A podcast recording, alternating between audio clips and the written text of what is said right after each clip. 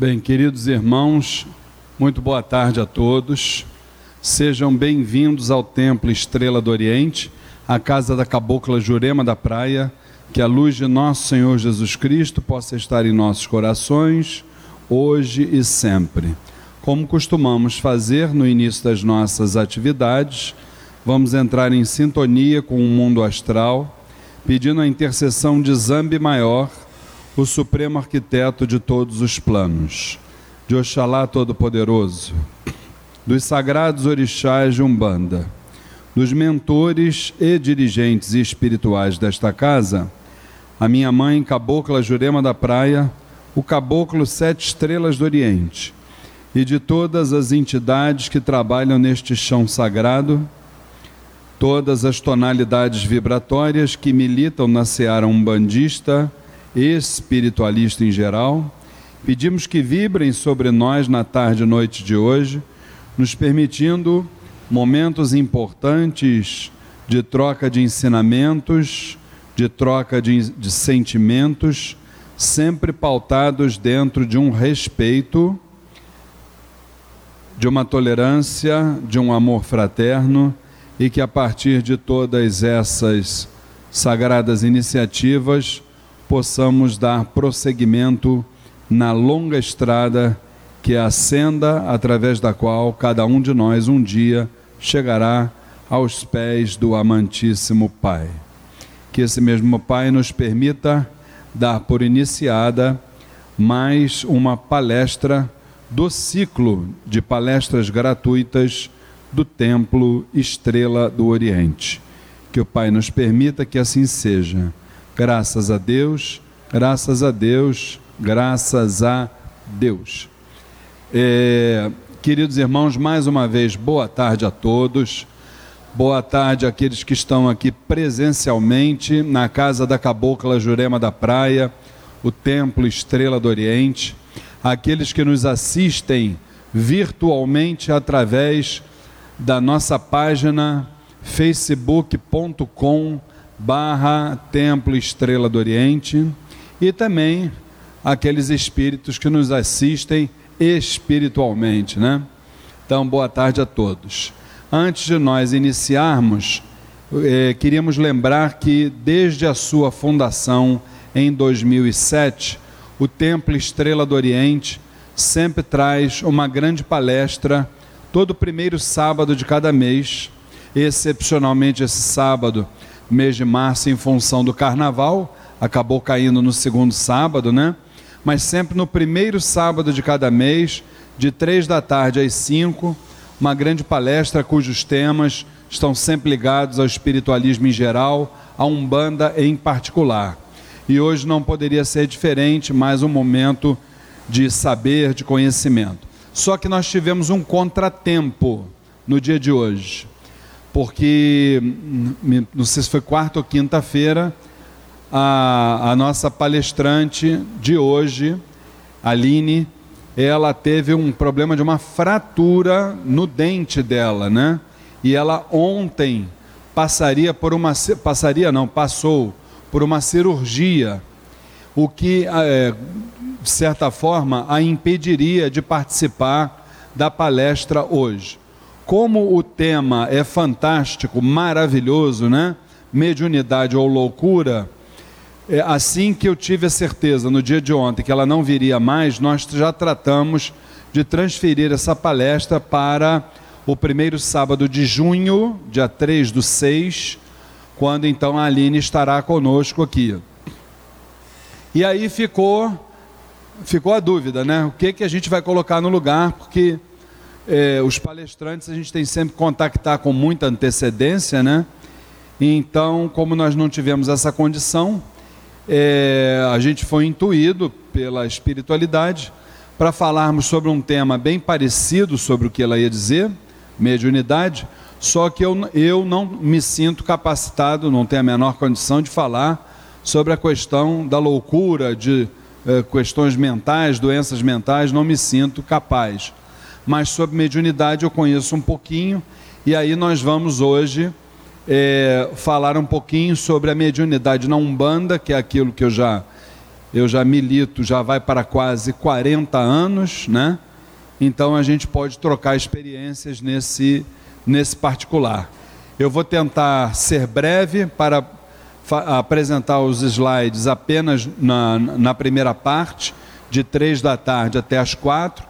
A gente faz um intervalozinho de 4 às 4 e 15 e na segunda parte a gente tenta trocar impressões, é, é, vamos fazer perguntas, vamos trocar conhecimento aí, porque eu acho que dessa forma todo mundo acaba ganhando, não é verdade? Então vamos lá, gente. A mediunidade na Umbanda. Antes da gente começar a falar sobre isso, eu queria fazer assim um parênteses sobre essa questão mediunidade, né? É, algumas coisas que eu já venho dizendo é, nessas, nesses anos que eu trabalho dentro da Umbanda, nessas 17 turmas do curso Umbanda Sem Fronteiras, que, é, nas quais eu estou inserido como facilitador, é, eu estive inserido, e hoje estamos ministrando a 17ª turma, às quintas-feiras. É... Primeira coisa que eu tenho batalhado esses anos todos, gente, vou ser muito sincero a vocês. Na quinta-feira nós tivemos aula, ainda falamos isso para os alunos. É desmistificar a nossa religião.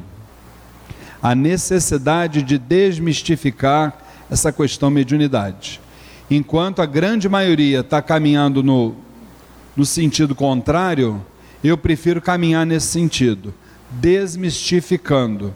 Porque quanto mais a gente desmistificar, não só a mediunidade, como a, a nossa religião de Umbanda, de uma forma geral, eu acho que dentro desse trabalho de desmistificação, a gente está trazendo para as pessoas principalmente para os leigos, para os carentes de um Deus, a beleza que é a Umbanda, mas uma beleza natural. Não me interessa passar a beleza artificial da Umbanda. O que é a beleza artificial? Num, naquele momento foi importante, mas nós vivemos durante muitos, muito tempo, muitas décadas, é, tabus crendices, uma série de coisas que era um momento que a gente estava vivendo. A gente costuma dizer que a Umbanda, é, de 1908, a partir do, do advento do Caboclo das Sete Encruzilhadas, aquele que trouxe a mensagem do astral superior para este plano sobre a Umbanda, de 1908 até mais ou menos a década de 90, nós vivíamos um período chamado período da fenomenologia. Então era um período que a Umbanda estava trazendo o cartão de visitas dela para este plano e dizendo: olha aqui, ó, cheguei, sou eu, Umbanda. Então, é, nós vivemos momentos muito difíceis, principalmente naquela década de 40, de 50, com a ditadura de Vargas, é, terreiros sendo invadidos, é, uma série de, de acontecimentos, né? Então, até a própria, o, o próprio é, enraizamento né, da Umbanda neste, neste plano.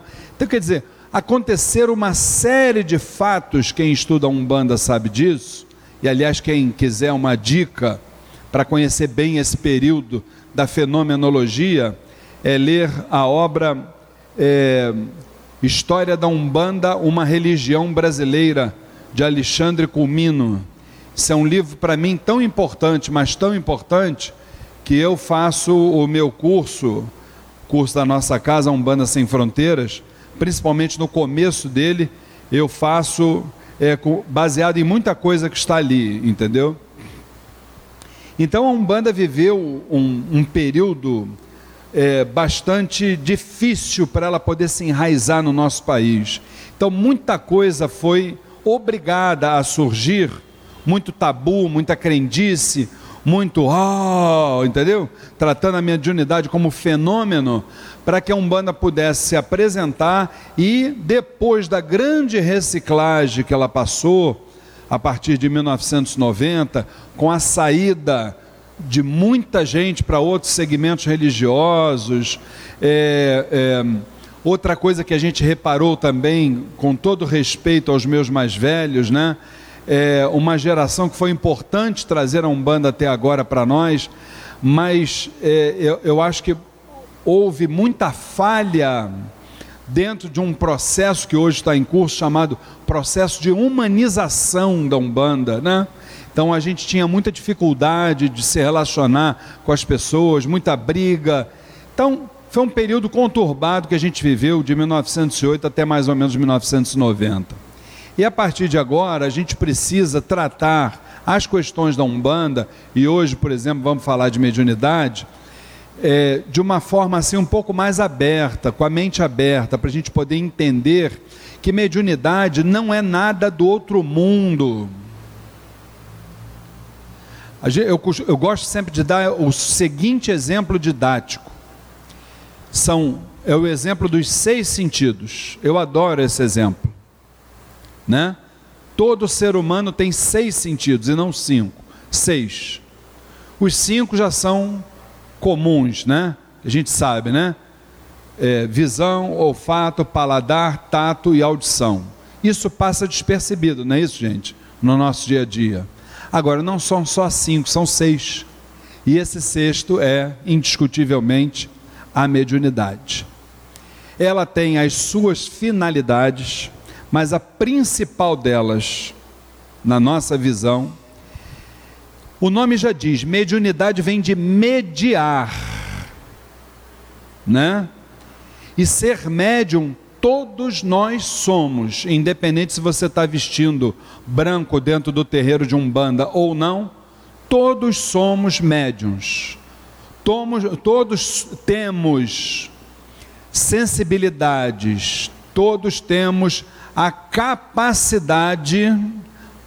Eu vou dar uma, uma, uma explicação meio. Teo, eu vou falar agora uma frase meio teosófica, mas é, é por aí. Todos nós temos como descobrir através da mediunidade a nossa pedra filosofal.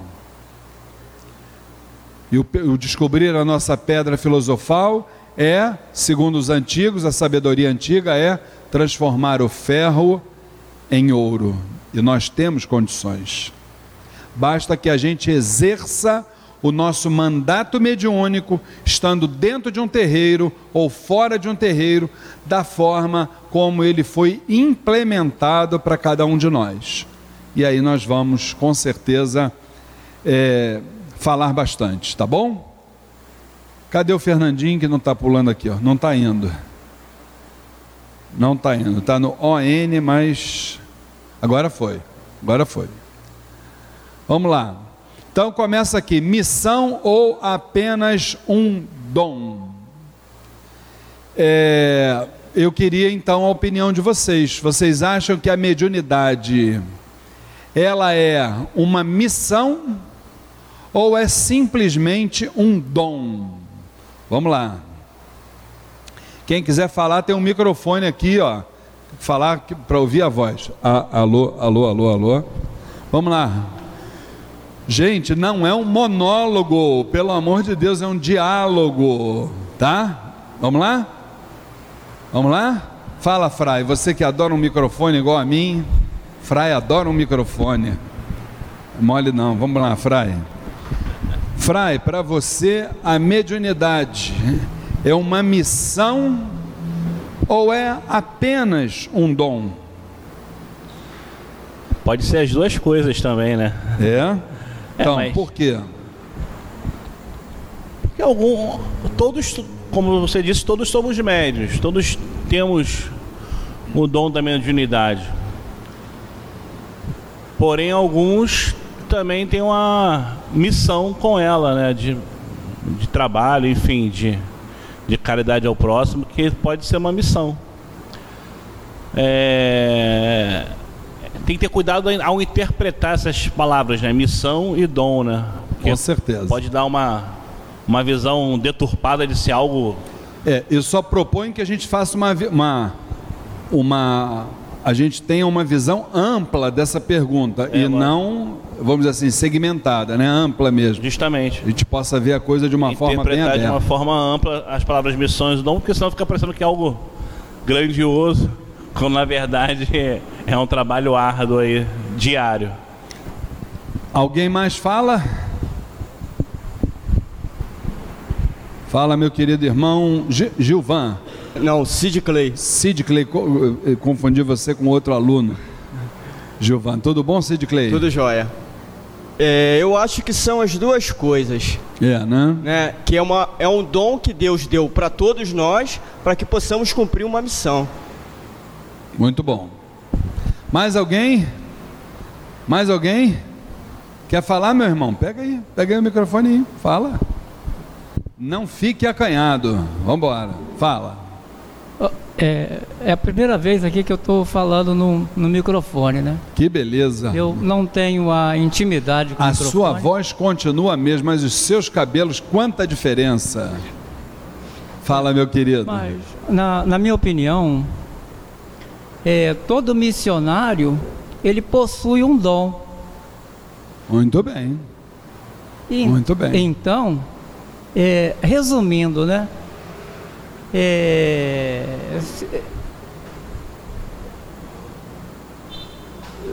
a missão ela constitui de se, se constitui de todo todo missionário constitui inteiro um, um dom então é, é, são as duas coisas as duas coisas conforme eu muito bem alguém mais quer dar um pitacozinho sobre essa pergunta quer Antônio pega aqui ó traz aqui para o Antônio Fala, meu querido irmão, o que, que você acha? A meu ver, ah. não é nem missão, nem dom. Sim. Eu diria uma condição, é, por assim dizer, especial, que faculte, que permita uma remissão, uma redenção, um, um resgate, uma regeneração de ambas as partes, espírito encarnado medianeiro e espírito desencarnado guia. Eu considero que ambas as partes tem os seus karmas, talvez até um karma em comum, para transmudar através do exercício mediúnico. Muito bem. Então vamos lá, gente. Olha só. Como eu falei, obrigado, Antônio. Como eu falei, mediunidade na nossa visão doutrinária todos nós temos. Só que, só que a diferença é que cada um lida com ela, sente de uma forma bem particular. É uma questão, assim, vamos dizer, quase que de foro íntimo. Eu, particularmente, entendo a, a, a mediunidade como o Sid Clay falou. Ela é uma missão e é também um dom. Missão pelo seguinte: uma vez até falei isso aqui numa aula, a pessoa até riu de mim, né? Eu digo que o ser humano, diferentemente do que o próprio ser humano preconiza, diferentemente do que o próprio ser humano acha, ele veio para esse plano aqui, não veio para um turismo de lazer, ele veio para um turismo corporativo, um turismo de trabalho. Nós não viemos para cá para brincar, para esse plano. Não é que a gente vai deixar de ser feliz, não é isso. Mas nós não viemos para cá para brincadeira, para viver envolvidos nesse materialismo exacerbado que a gente é, vamos dizer assim, 24 horas bombardeado. Não é essa a nossa realidade. Isso é transitório.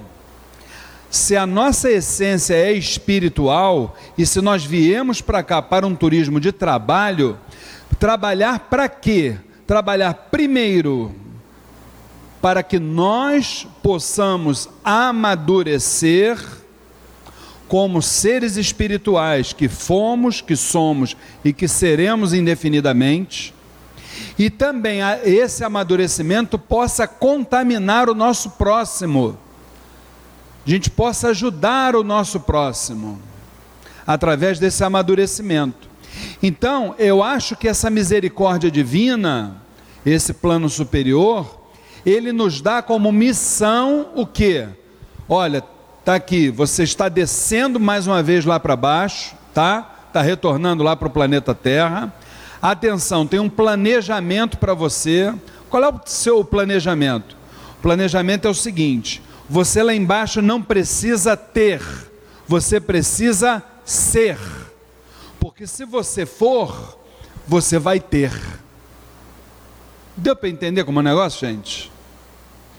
A sua o seu projeto não precisa ser em cima do ser, precisa ser em cima do ter, porque se você for, for o que? For do bem. Se você for do bem, o resto é o que? É complemento, é continuidade, é um desdobramento das tuas posturas. Então você está indo lá para baixo com esse planejamento. Eu estou te dando esse planejamento. Você vai ser uma pessoa do bem. A partir daí você vai caminhar. Só que eu tenho misericórdia por você e vou te dar, além dos cinco sentidos que você precisa para exercer sua vida orgânica, humana, eu vou te dar mais um de quebra, de só, vou te dar um bônus. Qual é o bônus? Chama-se mediunidade. Isso aí vai te auxiliar na tua missão, isso é um dom que vai te auxiliar na tua missão e também na missão que você vai ter também, não só de se ajudar, como também ajudar o teu próximo. Tá combinado? Só tem um detalhe. Eu estou te dando o planejamento. Agora o projeto quem vai fazer é você lá embaixo. Eu acho que a gente resume dessa forma. Tá? Aí vamos embora. O que que diria a espiritualidade? O que eu acabei de falar. Tá? Ela nos deu os cinco sentidos e nos deu esse bônus. Só que esse bônus, aí a gente vai falar aqui da questão da espiritualidade, tem um detalhe. Essa mediunidade, ela já me perguntaram isso várias vezes, Luiz, eu só tenho um dom mediúnico? Não. Todos nós temos muito mais do que um dom. Um sabe desenhar, outro sabe compor uma música, outro escuta a espiritualidade falar através da clare audiência, né? Uma série de questões. Só que tem uma coisa. Aí é que vem aquela história que eu acabei de dizer, gente. Eles montaram para nós, nos deram, aliás, o planejamento, e na hora da gente montar o projeto, a gente erra. Por que, que a gente erra? porque a gente passa a dar prioridade na vida às questões materiais. Ah, Luiz, mas eu estou encarnado, eu preciso de dinheiro, eu preciso trabalhar, eu preciso estudar para me formar, para não sei Ninguém está dizendo para não fazer isso. A gente tem que fazer isso. Só que tem uma coisa: assim como trabalhar é importante, como ter um momento com a família é importante, como ganhar dinheiro é importante, como comprar roupa é importante, como ir para boate à noite é importante, assistir a novela é importante, também é importante eu me dedicar à minha parte espiritual, eu ter um planejamento para eu ter um dia, uma hora, um local, se eu não quero igreja, se eu não quero um banda, não quero nada, mas eu vou fazer alguma coisa pelo meu próximo, eu tenho que ter um momento para isso. Porque se eu não tiver um momento para isso, aí é que está. Aí o meu projeto está falhando, o meu projeto de vida. Porque eu não vim aqui só para barzinho, para boate, para balada, para trabalhar, para ganhar dinheiro, eu não vim aqui para isso. E isso daqui a pouco acaba e a minha essência não acaba, ela vai continuar a minha essência. Esse é o nosso problema. Essa é a pergunta que todo mundo faz. Eu preciso estar dentro do terreiro de um, branco, de um banda vestido de branco para exercer minha mediunidade? Claro que não. Só tem uma coisa: Bota as barbas de molho. Você vai ser bombardeado 24 horas por dia pelo materialismo para te levar para balada, para ganhar dinheiro, para fazer curso, faculdade, isso, aquilo, blá, blá, blá, faz tudo. Só não tem tempo para a parte espiritual. Abre teu olho. Por isso é que, infelizmente, ou felizmente, a gente precisa da religião. Por que, que a gente precisa da religião? Porque o nome já diz, é ela que vai nos religar, religar, que a gente se desliga, né? Que é muito gostoso viver os prazeres transitórios, é maravilhoso, né? Tudo é maravilhoso. Só que quando a gente cai na realidade é quando chega a doença, quando o papai morre, a mamãe morre, o filhinho é atropelado, é isso, é aquilo, aquilo outro, acontecem as coisas ruins, aí a gente se lembra da religião, de Deus, de tudo. É, verdade, é, é assim ou não é assim, gente? Isso tudo vai ficando em segundo plano até o dia que a gente cai na realidade de que essa não é a nossa vida. Os prazeres mundanos são transitórios. A gente vai ficando velhinho, aí vai dependendo da, da, da família, a família quer que você se lasque. Aí você vai ter que depender de quem? De Deus só, mais nada. Não é mole não, gente. Então, temos que começar a despertar agora, que pois mais tarde é ruim, viu? Vamos lá. Então eu estou dizendo aqui que mediunidade é um dom que a espiritualidade nos proporciona, através do qual apressaremos o resgate de nossas dívidas, contraídas em existências anteriores ou até na atual, desde que utilizado de forma caritativa. Vamos por partes. Dívidas. Acho que todo mundo já sabe o que, que eu estou me falando. Quem não souber, pode levantar o braço, tá? Nós não, relembrando, né? Nós não somos isso que está aqui, nós estamos isto que está aqui, que é a nossa carne, não é verdade? Que nós fomos, somos e seremos sempre espíritos eternos. Só que tem uma coisa: nós tivemos é, milhares de vidas até chegarmos aqui. Nessas vidas todas que nós tivemos, o que, que aconteceu? Nós nos ligamos energeticamente a várias realidades, a várias pessoas, e essas ligações, muitas vezes, nem sempre foram ligações naturais, porque naturalmente todos nós estamos ligados. Atenção para isso naturalmente todos nós estamos interligados. Não adianta eu, eu simplesmente ser feliz. Se eu for feliz, mas aqueles que me cercam também não forem felizes, a minha felicidade vai para a lata do lixo, porque ela simplesmente não serve.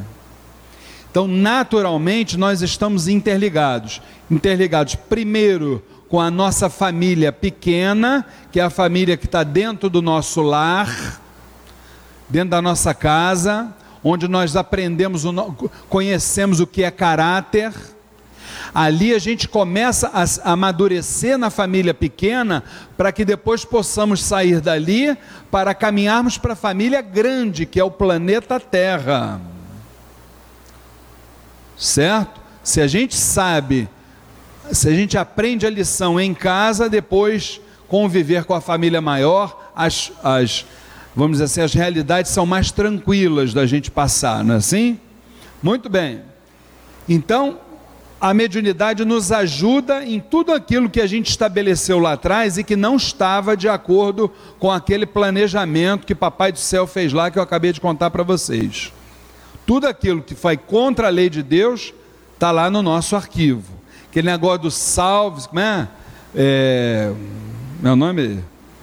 Pare de sofrer e tal, isso aí não rola. A gente sabe que nós estamos vivendo um momento de provas e expiações. O que, que, é isso, provas e expiações? E a mediunidade trabalha para nos ajudar nisso. A gente tem as nossas provas do dia a dia, a gente se arrepende do que fez, e acaba por aí, Luiz Fernando? Negativo.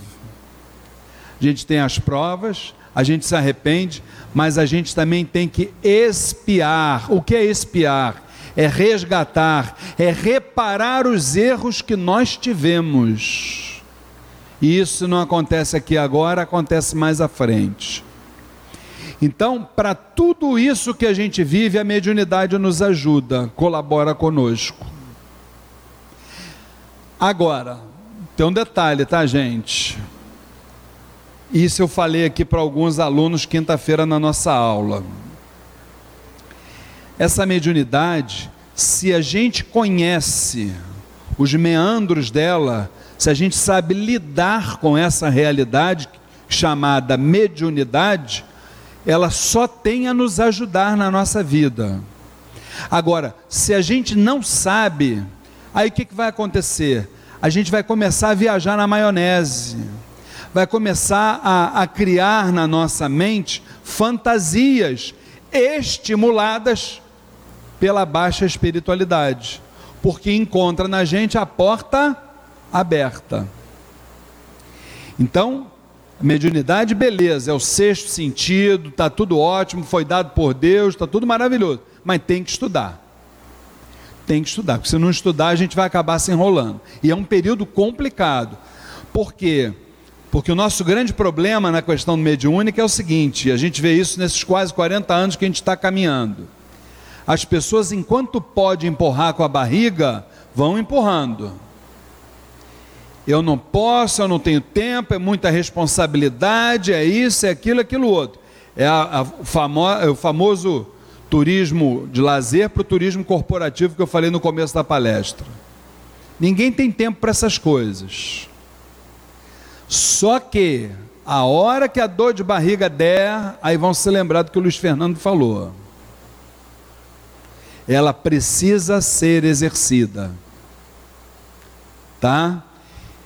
E vou abrir até mais. Quando eu falo aqui tem que ser utilizado de, utilizado de forma caritativa, quando a gente fala caridade, primeira coisa que a gente pensa em quê? Dinheiro, né? E às vezes não é isso. Porque, embora eu seja um orientador espiritual, embora eu seja um dirigente espiritual de Umbanda, eu sou obrigado dentro desse processo de desmistificação da minha religião, que hoje a espiritualidade nos diz que a, for, a melhor forma de se desenvolver mediunicamente é dentro da nossa casa. É a melhor forma. É perdoando o que a esposa fala, perdoando o que a mãe disse você não gostou de ouvir, é perdoando o que o seu patrão lá falou, aquele que lhe fechou com o carro ali na, na frente, você ficou danado da vida, perdoa. Seu melhor desenvolvimento mediúnico. E vou dizer um outro erro nosso. A gente separa, a gente passa a ter uma dupla personalidade. A gente vem para o terreiro, fica lá, olha, de branco, bonitinho, cheirosinho. Nós aqui somos lobo em pele de cordeiro. Só falta ter a auréola aqui em cima, ó. Uma maravilha. Somos o Jesus da Umbanda. Agora, saiu daquela porta para fora, 30 metros depois, não pisa no meu calo, não, que a chapa esquenta. É verdade ou não é?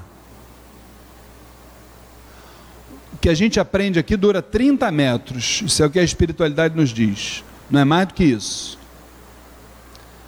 Então, isso é uma outra coisa que a gente tem que abrir o olho e muito. Tem que ver o que nós somos, o que está lá fora ou aqui dentro. Um dia a gente vai ter que se decidir. Tá? Então, caridade, ela começa dentro de casa.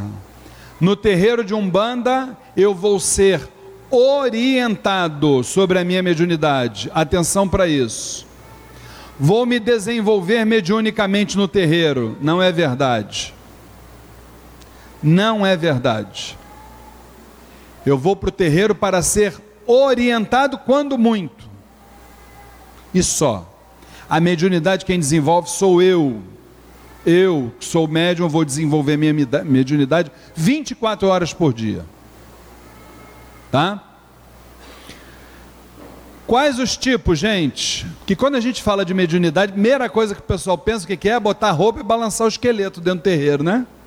Primeira coisa que todo mundo pensa, né? Olha lá. Leon, nome do, da figura. Leon Denisard Rivail.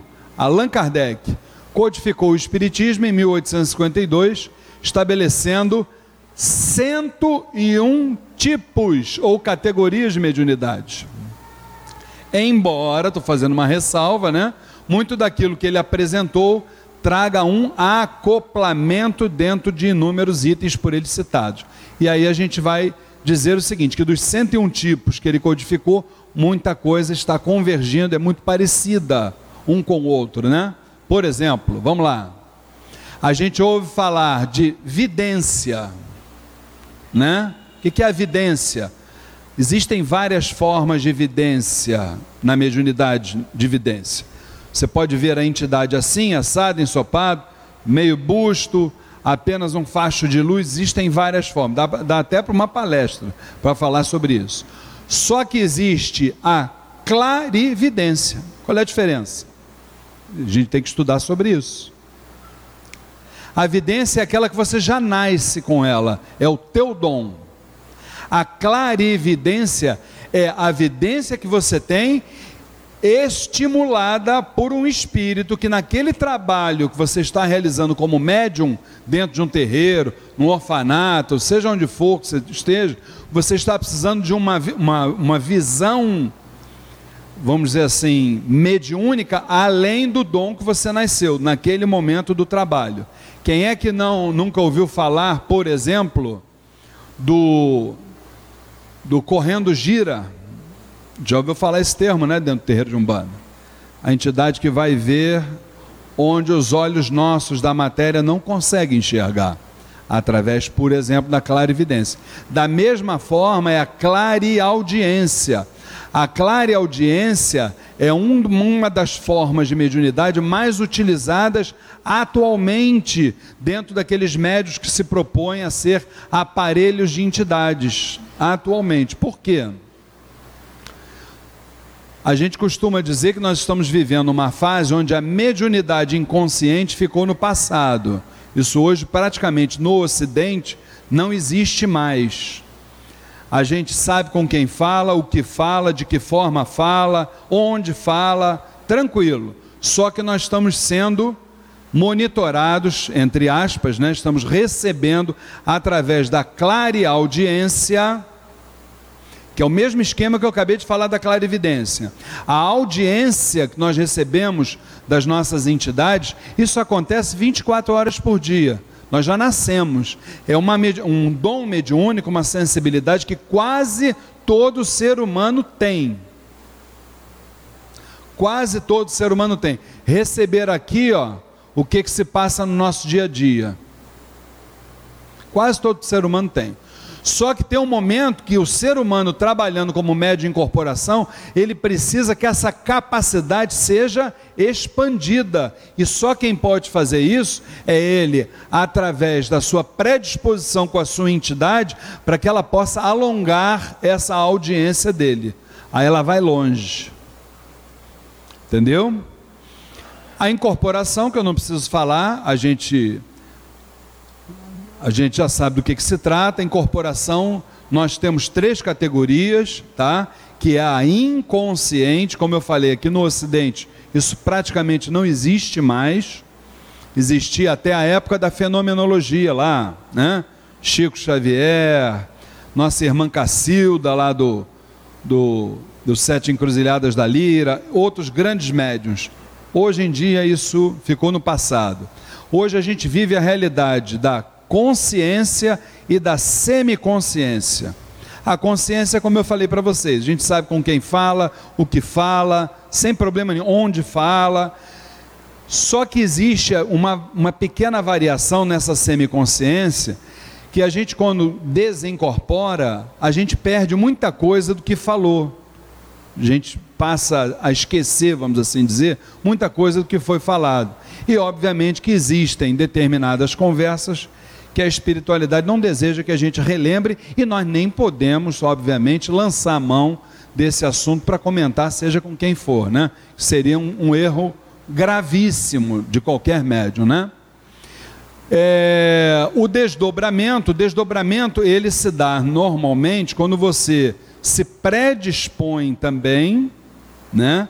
Está aqui num local, está acordado, você está sabendo o que está fazendo, só que está acontecendo alguma coisa num determinado lugar que você precisa estar lá para auxiliar alguém. Então você vai num desdobramento aparecer lá. Só que esse desdobramento não vamos confundir com a materialização. Você só desdobra a tua energia, tá? Ele se confunde com esse outro que está aí, ó, que é o transporte. O transporte é uma coisa mais específica. E o transporte ele se dá na forma voluntária, parecendo com desdobramento, tá? E também na forma involuntária. A forma involuntária, ela só se dá no terceiro estágio do nosso sono, que é o sono mediúnico. Como é que acontece? Primeiro estágio do sono, letargia. A gente está lá de olhinho fechado, mas está escutando tudo, o telefone toca, a gente ouve, a, a, a sogra está falando lá na, na, sala da nossa vida, a gente escuta o que, que ela está dizendo, né? É, o, o, cachorro late, a gente escuta, estamos pensando no que, que a gente tem que pagar no dia seguinte, as contas e tal. É aquele sono que a gente realmente não descansa, né? Isso é o primeiro estágio, letargia. O segundo é o sono reparador, né? O sono que nós todos precisamos. E o terceiro, aí sim, é o sono mediúnico, né? Onde a gente bate na cama, dorme que nem uma pedra, pode entrar ali uma bateria de escola de samba que a gente não levanta de forma nenhuma. A gente está viajando, a gente está, é, como é que se diz, transmitindo para as pessoas que precisam, para os espíritos que precisam, o nosso ectoplasma, só tem uma, uma situação que é importante. Quando a gente acorda no dia seguinte, a gente está mais cansado do que quando foi dormir, entendeu? Então, esse seria o terceiro estágio do sono, onde acontece o sono mediúnico e o transporte involuntário, né? A psicografia a gente já sabe que é o nosso grande, a nossa grande referência, que é o Chico Xavier, né? A intuição, a intuição também é outro, outra forma de mediunidade que quase todo ser humano tem. Agora, a intuição, assim como outras formas de mediunidade, eu gosto sempre de de fazer um parênteses e chamar a atenção de vocês.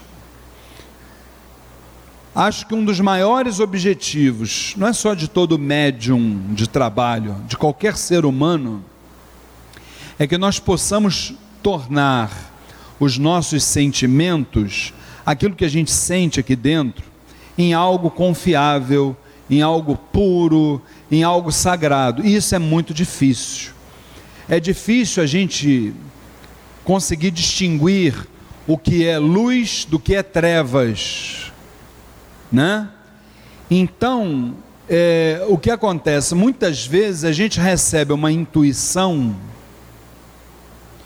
e se a gente não fizer uma apuração daquilo que a gente está recebendo, aquilo pode ser uma faca de ponta, que a gente esteja dando um murro em ponta de faca. Entendeu? Porque a gente pode estar recebendo uma intuição da baixa espiritualidade. E eles gostam de nos intuir.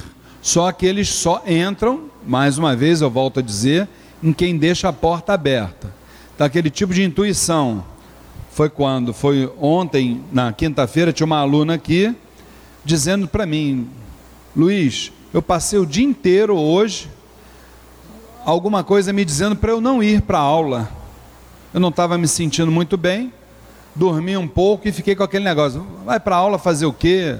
Vai para aula fazer o quê? E tal. Aí diz que ela acordou por volta de 5 horas da tarde, tomou um banho e tal, falou: Não, eu vou, por que, que eu não vou? Então, isso é uma prova inequívoca de que a baixa espiritualidade fica nos influindo, nos influenciando através de intuições para que a gente se desvie do caminho. Então precisamos ter muito cuidado com essa questão de intuição. Agora, se a gente tem absoluta certeza de que estamos procedendo bem, né? de que, como eu falo até numa linguagem chula, para a gente entender, não estamos deixando o nosso rabo passando, a gente não tem o que temer, pode seguir o que vem aqui, vai lá tranquilo. Agora, se a gente não fez o dever de casa, temos que botar a barba de, malho, eh, a barba de molho. Então, gente, entre outras formas de mediunidade, são 101 tipos ou categorias de mediunidade. Aqueles que quiserem conhecer todos, das duas uma, ou participa do curso Umbanda Sem Fronteiras, vamos falar sobre tudo isso, ou então tem uma obra muito importante que também fala, acho que esse livro está em falta aí, não sei, mas chama-se Umbanda a Caminho da Luz, autor Paulo Newton de Almeida. É um livro que fala sobre esses 101 tipos ou categorias de mediunidade, tá? Sintomas, das mediunidade, ah, sintomas da mediunidade. Todos nós somos médios, a gente já falou desde o começo da palestra. Portanto, os efeitos de uma mediunidade aflorada podem se apresentar em qualquer época de nossas vidas. Viu, gente? A gente vai adiando, adiando, adiando, adiando, e os efeitos de uma mediunidade aflorada, isso é algo inerente de cada um. Isso é uma individualidade. A gente não pode pegar isso tudo, botar no liquidificador e bater. Não pode. Cada um sente a mediunidade, a aproximação do fluido, de acordo com o seu histórico, a sua maturidade, uma série de fatores, tá? Sobre os quais a gente poderia ficar falando aqui o dia inteiro. Mas principalmente três fases a gente destacou aqui para vocês na, na palestra, né? Essa, essa, essa parte não só da adolescência, mas também da, da juventude, né? até da infância, é muito marcante, pois é quando entra a criança numa fase de transição, passando da infância para a adolescência, ou seja, ainda não entende a verdadeira finalidade da mediunidade. Só tem uma coisa: as crianças hoje, não só adolescentes, mas as crianças de uma forma geral, independente de terem pouca idade na matéria, elas estão cumprindo.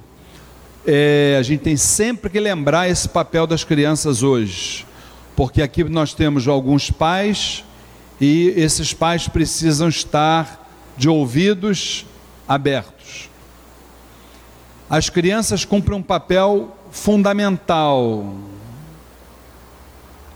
O nosso planeta já deu provas do que eu vou dizer. Quando passamos de mundos primitivos para provas e expiações, que é o que a gente está vivendo hoje, quem quiser pode se aprofundar nesse assunto. Nós tivemos um período chamado O Elo Perdido, onde a gente ali tem uma síntese do que a espiritualidade nos trouxe, trouxe para o planeta Terra naquele momento de transição. Hoje, essas crianças, entre aspas, são o nosso elo perdido. Por quê? Porque nós temos duas realidades para eles. Primeiro, as crianças índigo. Por que índigo?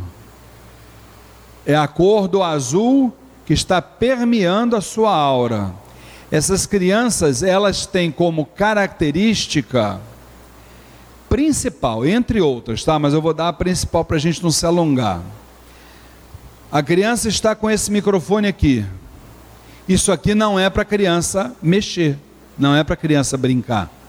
Mas se você, papai ou mamãe, vai lá e arranca aquilo ali dela, me dá isso aqui, que é o que a gente vê, que é o que a gente vê, me dá isso aqui.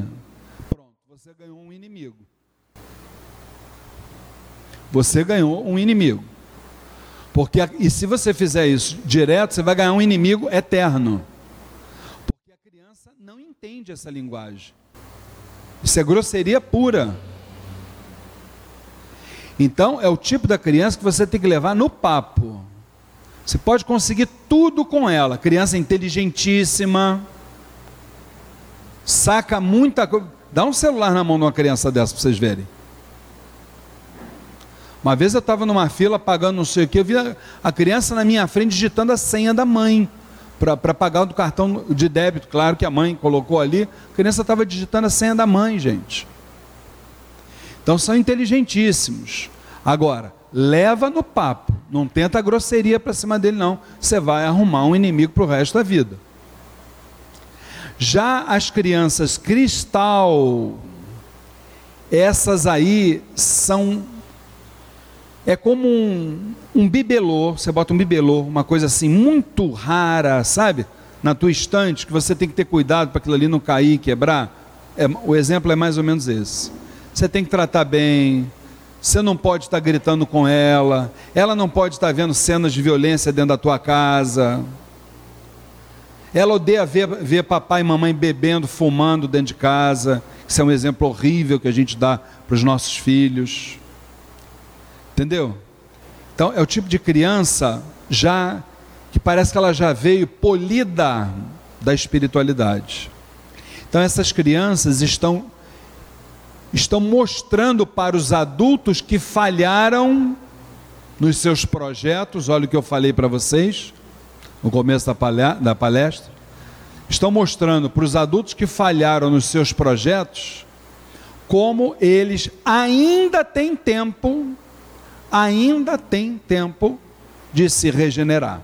Difícil. Difícil, mas tá?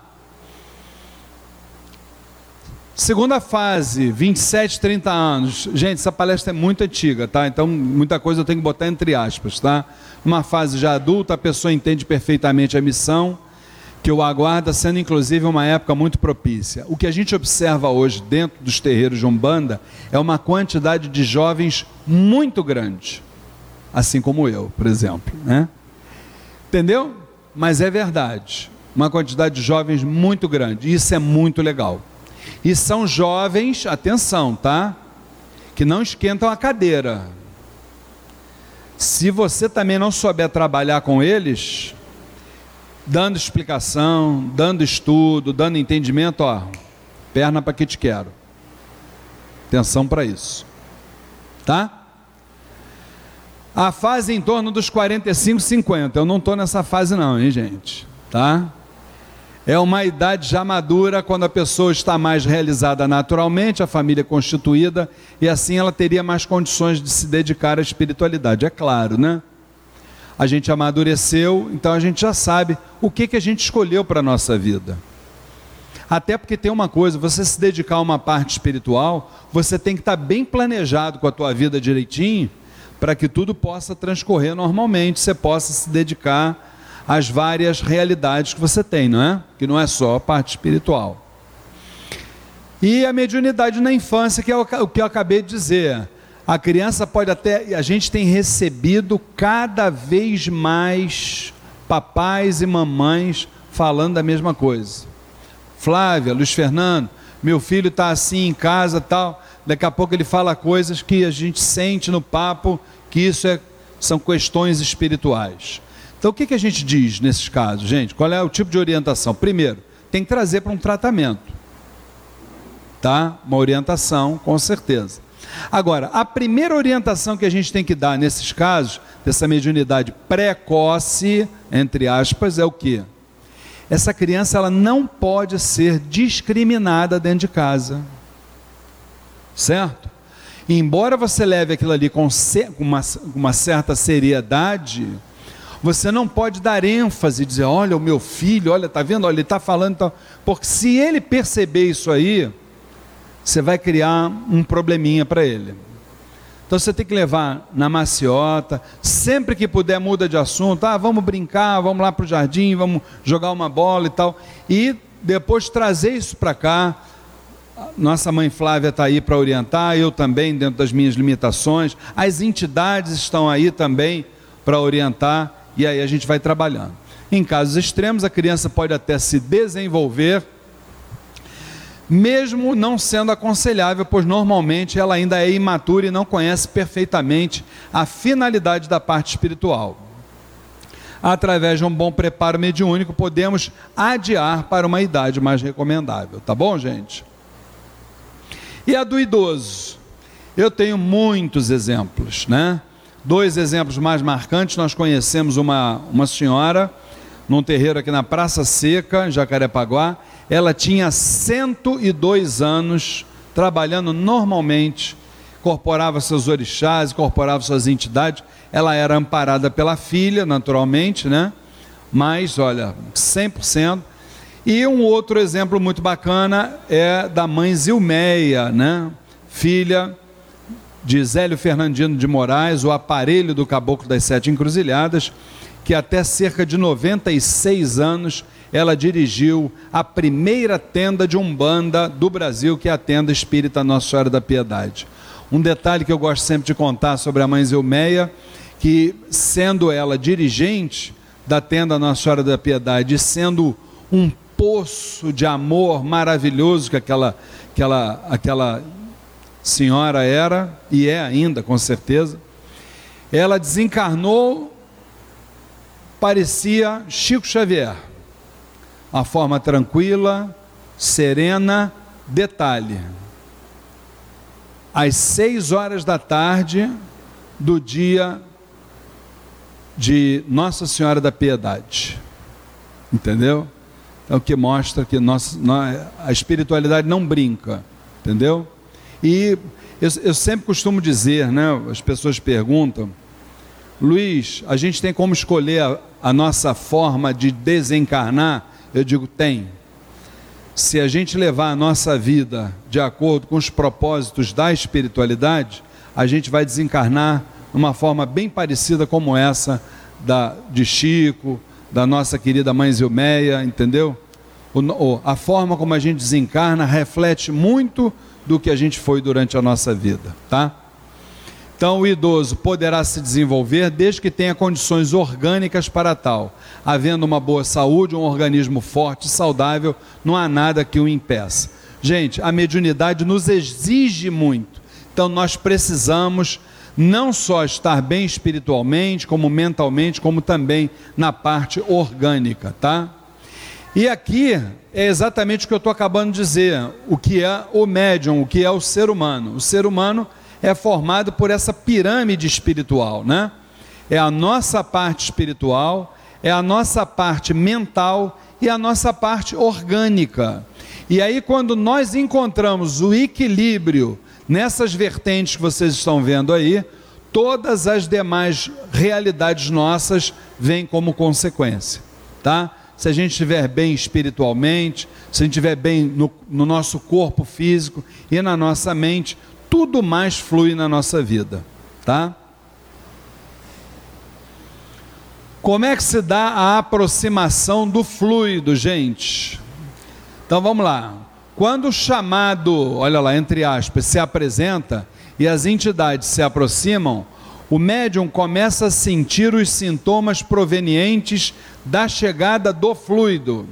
Esta aproximação traz repercussões em todo o comportamento do organismo, não só na parte mental e psíquica, como também na parte orgânica. Então, gente, olha só.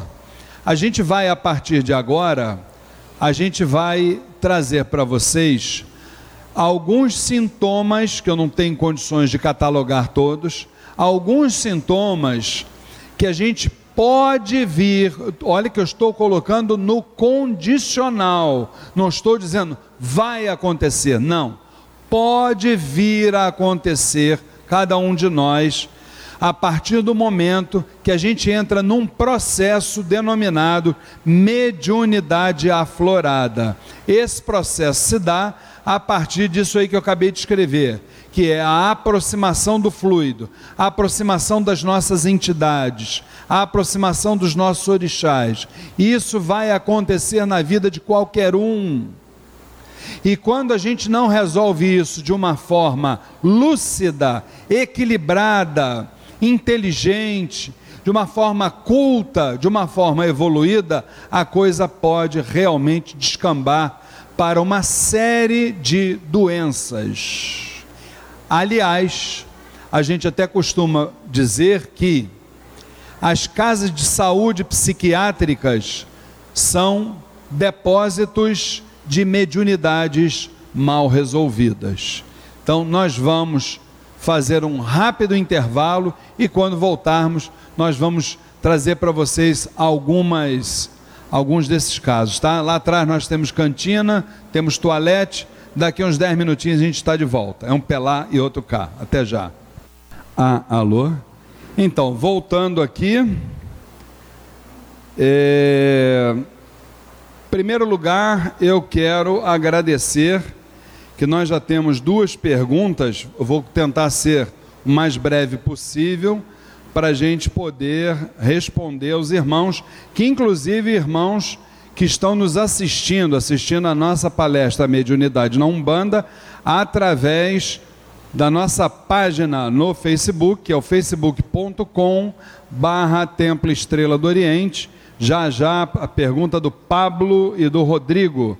Agradecemos aqueles que quiserem fazer perguntas, é só digitar aí o Fernando, ele está no nosso no nosso smartphone aí, pegando as perguntas de vocês e vamos caminhar de forma que a gente consiga responder a todos, tá? Queria lembrar também que nós fomos obrigados a mudar a palestra que aconteceria hoje, Mediunidade ou Loucura, com a nossa querida psicóloga, doutora, inclusive também em psicologia, doutora Aline. É, Espero que ela esteja nos assistindo e que também esteja se recuperando. Ela vai estar fazendo essa palestra Mediunidade ou Loucura aqui conosco, dia 3 de junho. 3 de junho, mês dos Exus, né? Os grandes doutores das nossas loucuras, né, gente? Então vamos em frente. Bom, então eu disse para vocês antes de entrarmos no intervalo que a aproximação do fluido que é a aproximação do fluido, a chegada das entidades, dos orixás, ou então, se a gente quiser falar numa linguagem mais, mais é, fácil da gente entender, né? É aquele sininho batendo assim na nossa cabeça, dizendo: Ô, Fulano, vem cá, você não veio aqui para o planeta Terra apenas e tão somente para fazer as suas questões pessoais e materiais, você veio também cultivar uma parte espiritual. Então, por favor, né? A sua hora é essa. Aí a pessoa, o que, que ela faz? É para depois, agora não posso, não tenho tempo, tenho que estudar, tenho que cuidar do meu marido, do meu filho, da minha mãe, do meu pai, tem tempo para tudo, mas para a parte espiritual não tem tempo. Aí começam a aparecer os mais variados sintomas, né? Vamos lá ver se isso aqui funciona.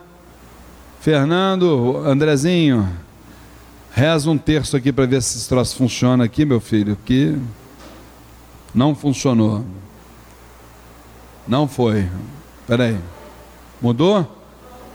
Então isso aqui é de lua. Tem hora que funciona, agora já parou de novo. Oh, my... tá, pronto, já foi. Agora foi, agora foi. Agora foi. Vamos embora. Importante, gente. Vamos lá. Antes de se desenvolver, o médium é como um diamante, uma pedra preciosa, sem o toque e a lapidação necessários. É indispensável prepará-lo durante o desenvolvimento para que ele possa atrair somente boas vibrações e, desta forma, oferecer condições favoráveis para as entidades se aproximarem.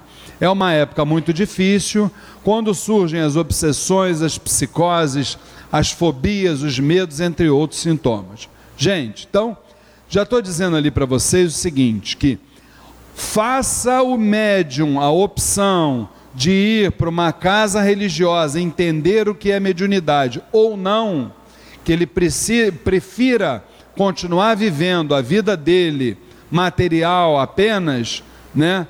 Esse médium vai trazer a partir da aproximação do fluido uma série de psicoses, fobias, medos, entre outros é, quadros, entre outras realidades, tá? Aí vão, a gente já começa a lotar o, o, o psicólogo, vai para o psiquiatra, neurologista, aí faz, começa a fazer um monte de exame, vai para o cardiologista e acaba não achando nada. Né? Então vamos lá. E os sintomas são mais ou menos assim, gente. Vamos lá. Sistema nervoso. A vibração ela penetra, como é que ela faz? Ela penetra aqui no cérebro, atuando diretamente nos nossos chakras mediúnicos. No cérebro nós temos três chakras mediúnicos: o chakra do passado, que é a nossa glândula pineal, aqui na altura da nuca, tá?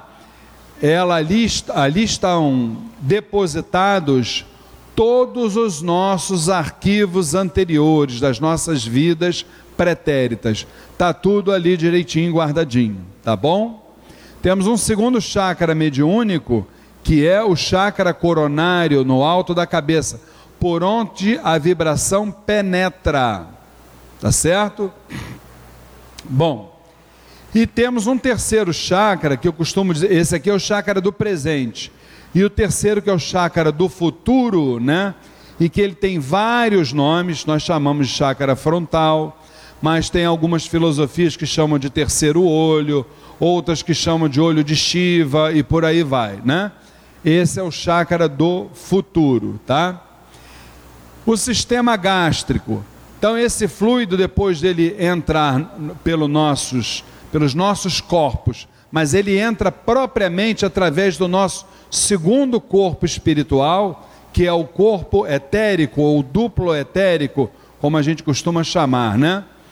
Esse duplo etérico, ele tem a função de receber a energia tá certo? É um transformador, transforma a energia de forma que ela possa chegar perene, tranquila, suave, de uma forma mais sutil para cada um de nós, né? Aí ela entra a partir do nosso duplo etérico, entra no chakra coronário e vai se alojar no gástrico, após penetrar no organismo pelo cérebro e descer, aloja-se no aparelho gástrico para posteriormente ser eliminado pelas antenas superiores e pelas antenas inferiores. Tá bom? Então, esse é o movimento mediúnico. A força espiritual chega desta forma para nós, tá? Muito bem.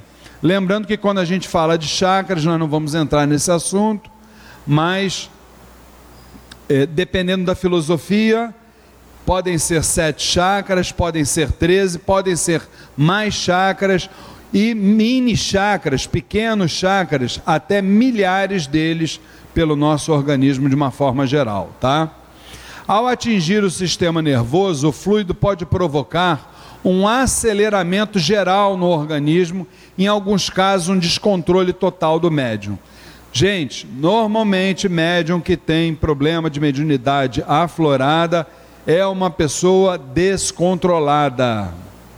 Isso é uma característica. Ela é uma pessoa desequilibrada. Se aborrece com muita facilidade, está sempre irritada. Isso é uma característica.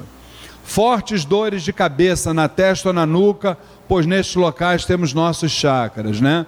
Por que essas, essas fortes dores de cabeça? Porque normalmente a energia ela atua muito no nosso organismo e mexe com a nossa questão da nossa, da nossa pressão arterial, né? A partir do momento que ela mexe com a nossa pressão arterial, o que vai nos avisar sobre isso é a dor de cabeça, né? A energia pode atuar numa parte do rosto, observando-se. Isso aqui são casos que aconteceram, tá? Observando-se dores somente de um dos lados, podendo até causar interrupção da respiração, pois a narina fica entupida e há uma nevralgia facial. Isso é um outro caso também de mediunidade aflorada, tá? Existem casos tão sérios que eu já pude constatar de um senhor que teve nevralgia e que até hoje ele está com o rosto um pouco torto. Pessoa que tinha condições financeiras, fez uma série de tratamentos, fisioterapia, choque, choque elétrico, inclusive, para poder é, retornar à sua aparência. E esse senhor, por acaso, não melhorou, mas não conseguiu integralmente, tá? Vamos lá. No gástrico, fluido pode causar náuseas, vômitos, soluços, azia, prisão de ventre, diarreia, mal-estar, pois a vibração também muitas vezes atua no estômago, comprimindo suas paredes, tá? Então a gente precisa entender uma coisa.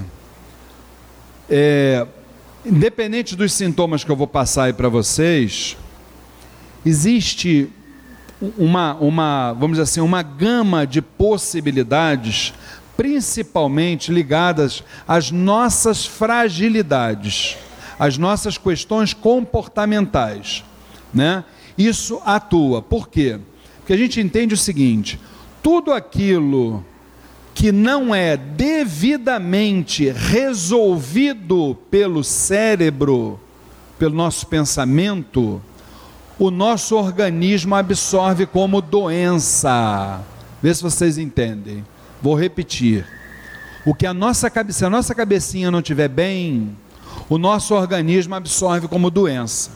E a partir dessa realidade, a gente começa a se tornar frágil em determinados chakras do nosso duplo etérico.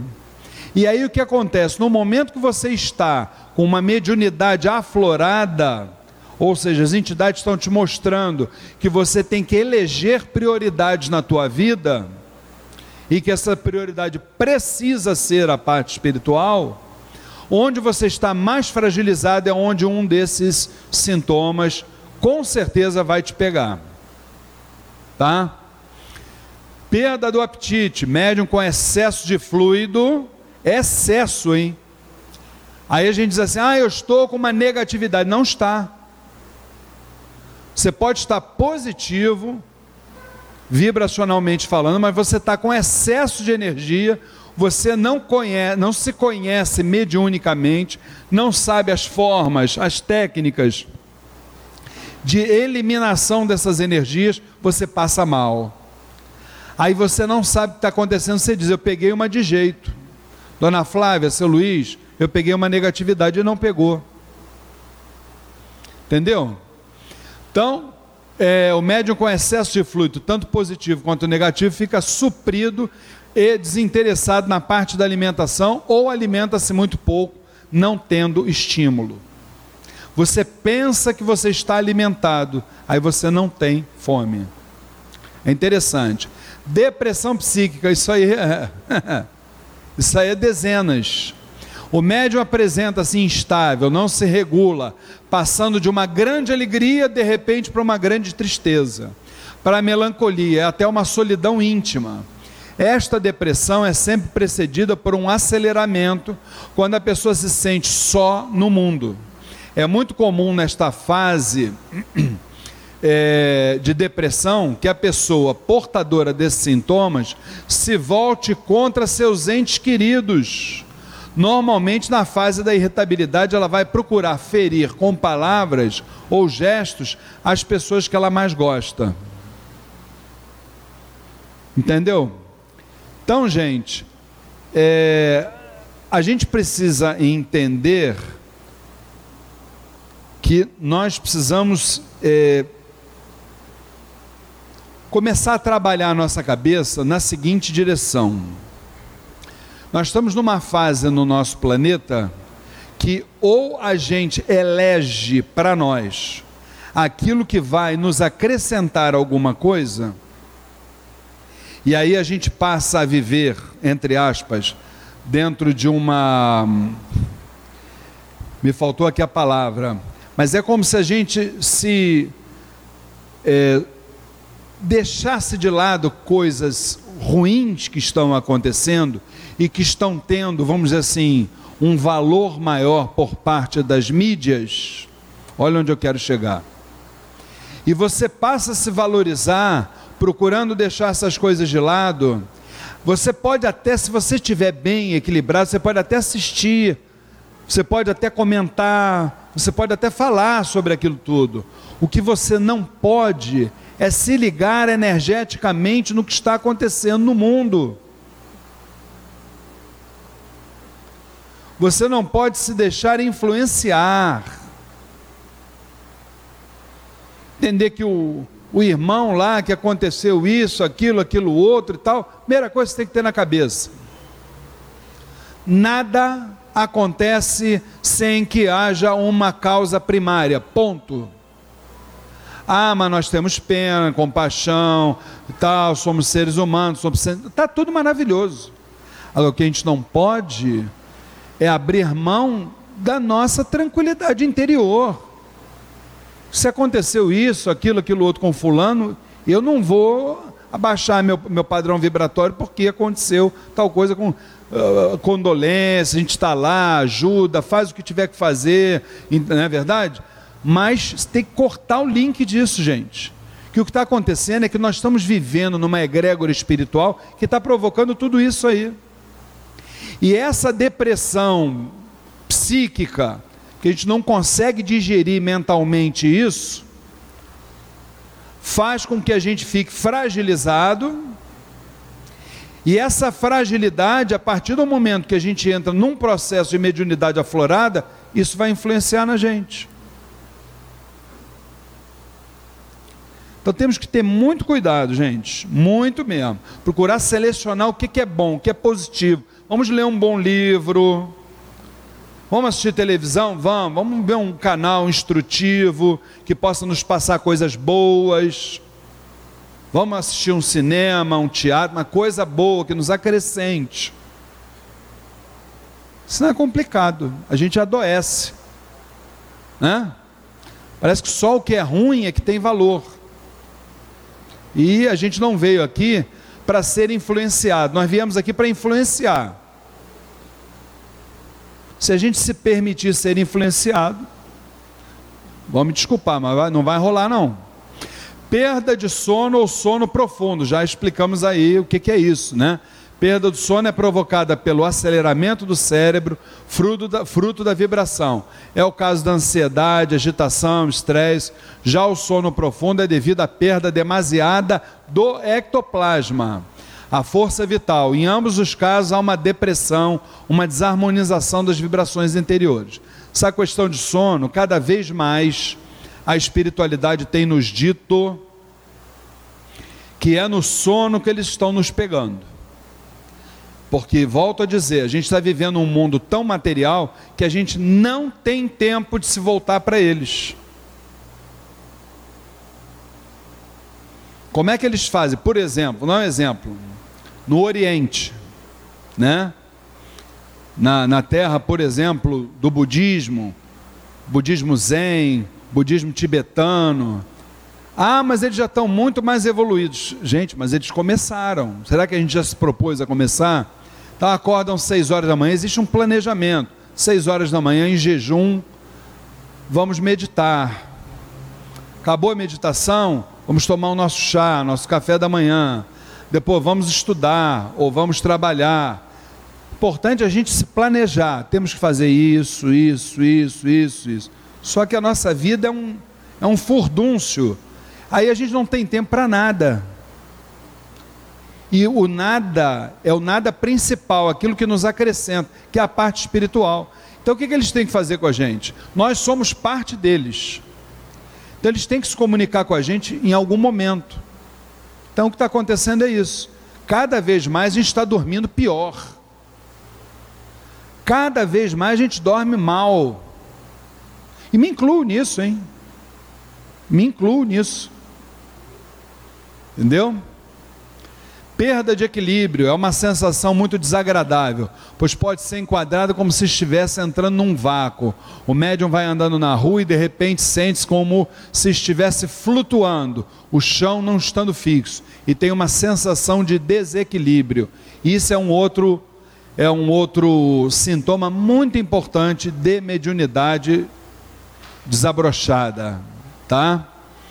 Dores musculares, olha aí, ó, principalmente na região lombar, pernas, ombros, o fluido ao penetrar no cérebro e, posteriormente, é, após se alojar no gástrico, ele desce pela medula, percorrendo a coluna, atuando na região lombar, continua descendo e se localiza nas pernas, dando uma sensação de peso e uma fraqueza muito grande. Isso aí está acontecendo muito comigo. Não sei se aqueles que costumam ver aqui nas nossas sessões, eu cada vez mais trabalho ali sentado no, no toco. Minha esposa até outro dia desse perguntou, você agora você não trabalha mais em pé? Não é isso. Começa a trabalhar, começa a trabalhar, daqui a pouco vem aquelas dores nas pernas, dor, dor principalmente nos pés. Claro que a gente está acima do peso, a gente não está comendo é, da forma que precisa comer e tal. Mas tudo isso faz com que a gente, durante o trabalho mediúnico, esse tipo de sintoma, faz com que a gente corte o, a sintonia. Então, não há médium que consiga é, manter uma sintonia vibratória quando você começa a sentir dor. Você começa a se sentir cansado, cansado, cansado. E uma entidade uma vez já falou para a gente que médium cansado é médium improdutivo. Entendeu? Então é importante observar isso tudo. Taquicardia acontece muito. Observa-se o aceleramento do batimento cardíaco e muitos médicos poderão atestar, além de dores profundas no coração, pois o fluido ao penetrar no organismo acelera a pulsação e o batimento cardíaco. Sim, acontece, gente. A região cardíaca é uma das que mais sente com a questão da, da mediunidade aflorada. Enxaquecas ocorrem quando a vibração permanece no organismo. Neste caso, não há uma solução e só com o tempo. O remédio é, da condição é para suportá-la.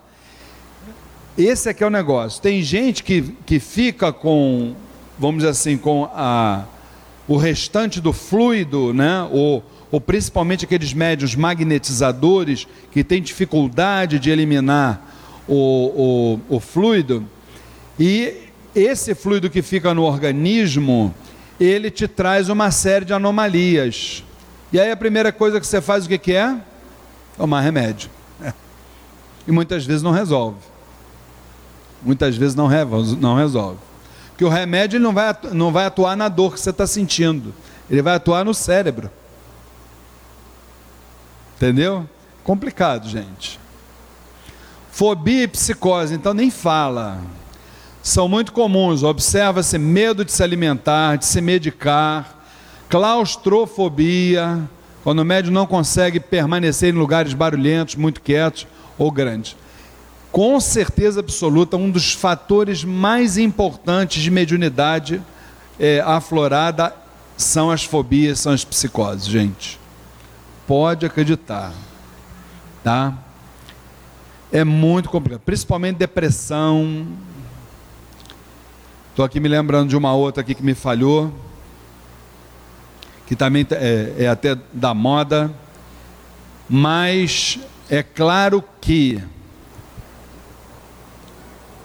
a forma de tratamento disso aí, principalmente por determinadas entidades, é tentar buscar aquilo que se chama de fator catalisador. Qual foi o fator que determinou determinada fobia, determinada psicose? E a partir dali iniciar determinadas terapias. Entendeu? o fator que motivou aquilo ali. Tá? Ansiedade, tudo isso é. Ansiedade, então, parece que é característica principal dos médios que estão iniciando. Muita ansiedade, muito medo, muita dúvida. Será que sou eu, não sou eu? Tá? Sintoma clássico do fluido, ele existe normalmente ao suor. Isso aí é. Parece que a, a entidade sente, o médium entra no, no terreiro para tomar um passe, ele já olha, muitas vezes na mão, a mão está suando demais. Isso é o chamado sintoma clássico. Nas mãos, nas axilas, principalmente nas mãos. Mãos frias, úmidas, geladas, pois há um descontrole geral do nervo simpático. Os pés também podem ficar gelados, as maçãs do rosto muito quentes, as orelhas ardem. Entendeu? Então, isso aí são, são sintomas clássicos da aproximação do fluido. Soluções, gente. Eu não gosto, falando, falando sério, eu não gosto da receita de bolo, porque cada caso é um caso específico. Não adianta. Mas a gente tem que falar, de, mesmo que de forma genérica, né? Uma preparação espiritual adequada, onde podemos destacar principalmente ritualísticas, reforma interior, renovação das energias nos habitats e o desenvolvimento mediúnico. Vamos falar sobre cada uma delas, rapidamente. Preparação espiritual adequada. Aquele que chega aqui num terreiro com problemas de, de mediunidade aflorada, é, via de regra, esse médium ele está com o seu campo magnético bloqueado. O que que isso indica para nós? Indica que quanto menos blá blá blá, melhor. num primeiro momento.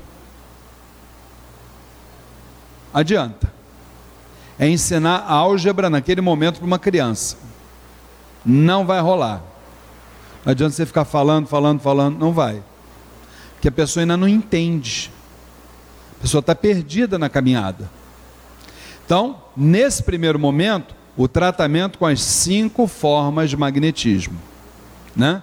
Astral, terrestre, mineral, vegetal e, se for o caso, animal. Cinco formas de tratamento. Então, isso aí envolve toda a pleia de tratamentos que existe na Umbanda, tá? Com elementos, né? A partir daí, você começa a desbloquear esse campo vibratório, aí nós vamos para uma segunda fase no tratamento, que é exatamente o tratamento que vai estabelecer uma base sólida para aquela pessoa para o resto da vida, que é formar a obra para a eternidade. Aí sim é a mensagem chegando. Entendeu? Aí nós vamos começar a trabalhar através da mensagem. Né? Agora, obviamente que, primeiro, a pessoa tem que reconhecer, não que ela é doente, ela não é doente, ela está momentaneamente doente. Daqui a pouco ela não estará mais. E aí, quando se tem a ajuda, né? Quando você tem a ajuda, 50% do caminho já está percorrido a pessoa, a, o paciente está ajudando. Então a gente vai indicar renovação das energias nos habitais e aí sim, se for o caso, o desenvolvimento mediúnico. Já nos perguntaram se o desenvolvimento mediúnico, se ele dentro de um terreiro de umbanda,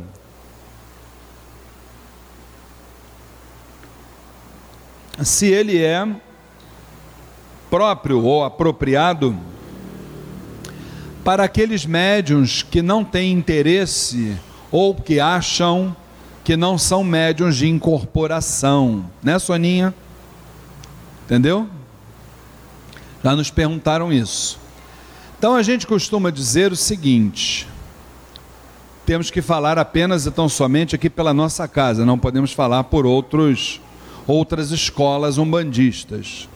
Mas aqui na nossa casa, um desenvolvimento mediúnico é um momento de muito aprendizado, não só de religação com uma parte espiritual, mas é um momento de muito aprendizado. É um momento onde minha esposa e eu temos condições de passar para os médios não só questões envolvendo a manifestação, ou seja, a incorporação, mas também vamos treinar é, técnicas de, de meditação. No final do desenvolvimento mediúnico, meia hora, 40 minutos, às vezes uma hora, nós estamos sentados aqui esclarecendo dúvidas, passando a experiência para eles, dando bronca neles, né, gente? Hã? Puxando a orelha. Então, isso tudo é importante para o crescimento de todo mundo. Tá certo? Então, fica respondido aí. Às vezes você não está incorporado dentro do desenvolvimento, mas você está incorporado numa egrégora que só está te fazendo bem e está fazendo com que você possa realmente é, amadurecer, tá? Médium pronto, existe médium pronto, de vez em quando a gente escuta isso, né? As pessoas chegam e dizem assim, Luiz, me disseram que eu já sou médium pronto. Eu digo, que beleza, que bom. Observa-se muitas vezes um médium firme começando a dar consultas, mas sente-se que aquela entidade que está trabalhando não é o seu guia de frente. Passam-se meses, um ano, para depois vir o seu guia-chefe. Momento então que será feita a feitura no santo. Não se deve apressar a feitura no santo, pois o médium pode não estar, pode não estar pronto, mas ainda não ter condições ainda de ser feito. Vamos lá. É, eu falei sobre isso quinta-feira passada na nossa aula e vou voltar a dizer agora a diferença entre médium pronto e um médium feito. Quando a gente fala de médium feito, é aquele médium que já tem uma feitura no santo, é uma ritualística, tá?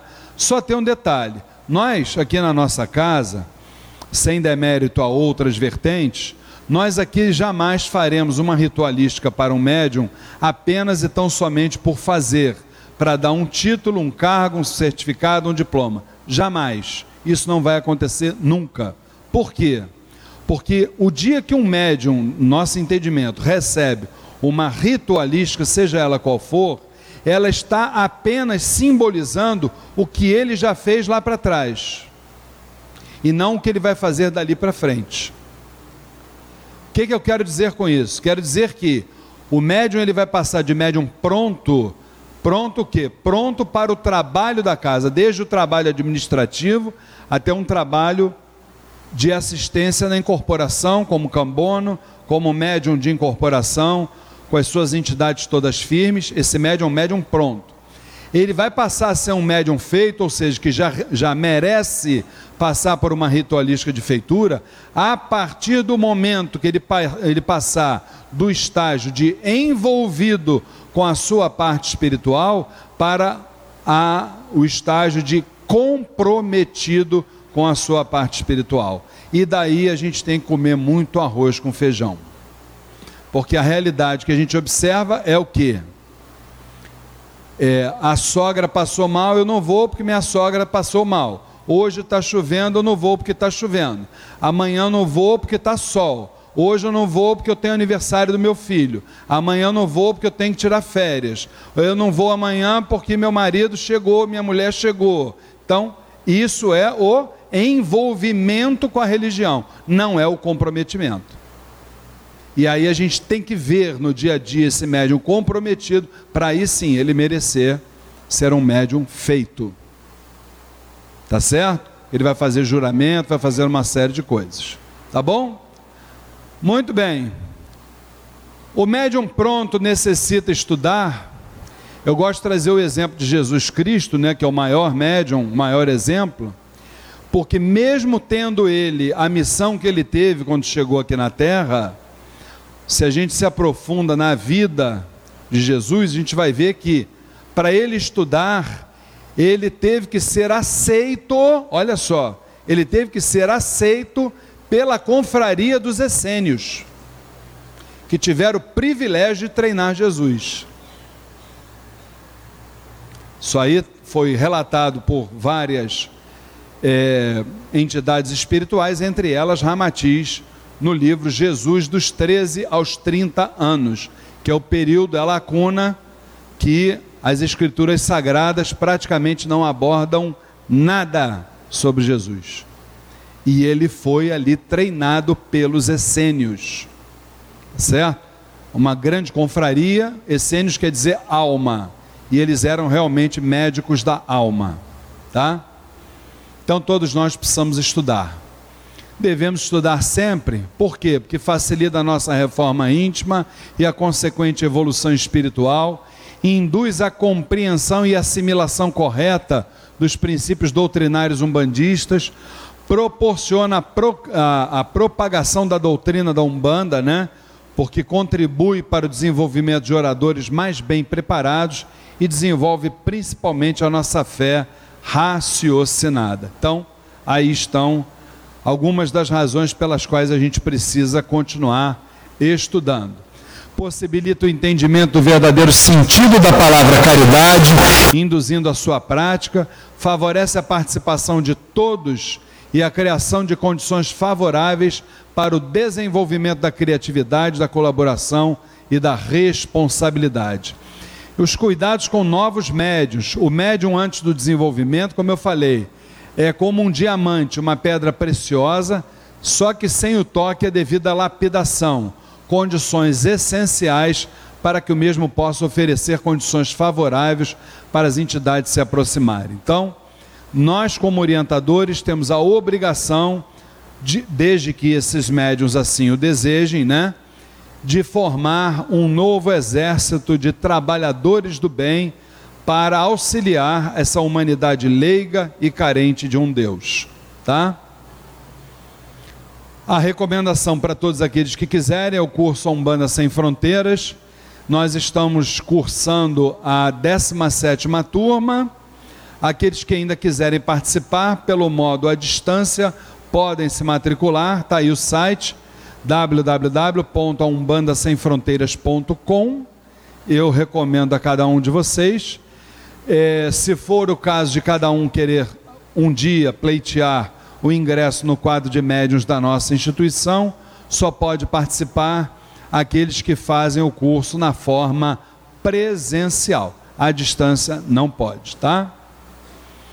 Devemos ler, pesquisar, estudar, fazer cursos, pois entendemos que as entidades incorporadas, mesmo tendo alcançado uma evolução espiritual, invariavelmente utilizam-se dos conhecimentos adquiridos por seu aparelho por ocasião dos atendimentos aos consulentes. É aquilo que eu expliquei para vocês, né? Nós não temos condições de, eu gosto sempre de dar esse, esse exemplo, de ensinar álgebra para uma criança, a criança não vai saber o que a gente está falando. Isso, da mesma forma, são as entidades. As entidades só passam para o seu médium é, para o seu aparelho aquilo que ele tem condições de captar. Então o médium precisa continuar estudando, que eu também já ouvi uma frase dizendo que o médium que não estuda é um médium enferrujado, né? Então, vamos prestar atenção nisso. O Templo Estrela do Oriente, por orientação da Cabocla Jurema da Praia, sua entidade dirigente, oferece uma gama de opções de estudos entre as quais cursos, palestras, seminários, pois o aprendizado é o caminho correto do qual dependem os praticantes desta nossa religião, já que o conhecimento nos libertará dos tabus e crendices que marcaram os primórdios da Umbanda. Aqui a gente termina a nossa palestra, mas eu antes quero responder umas perguntas que nos chegaram. Fernando,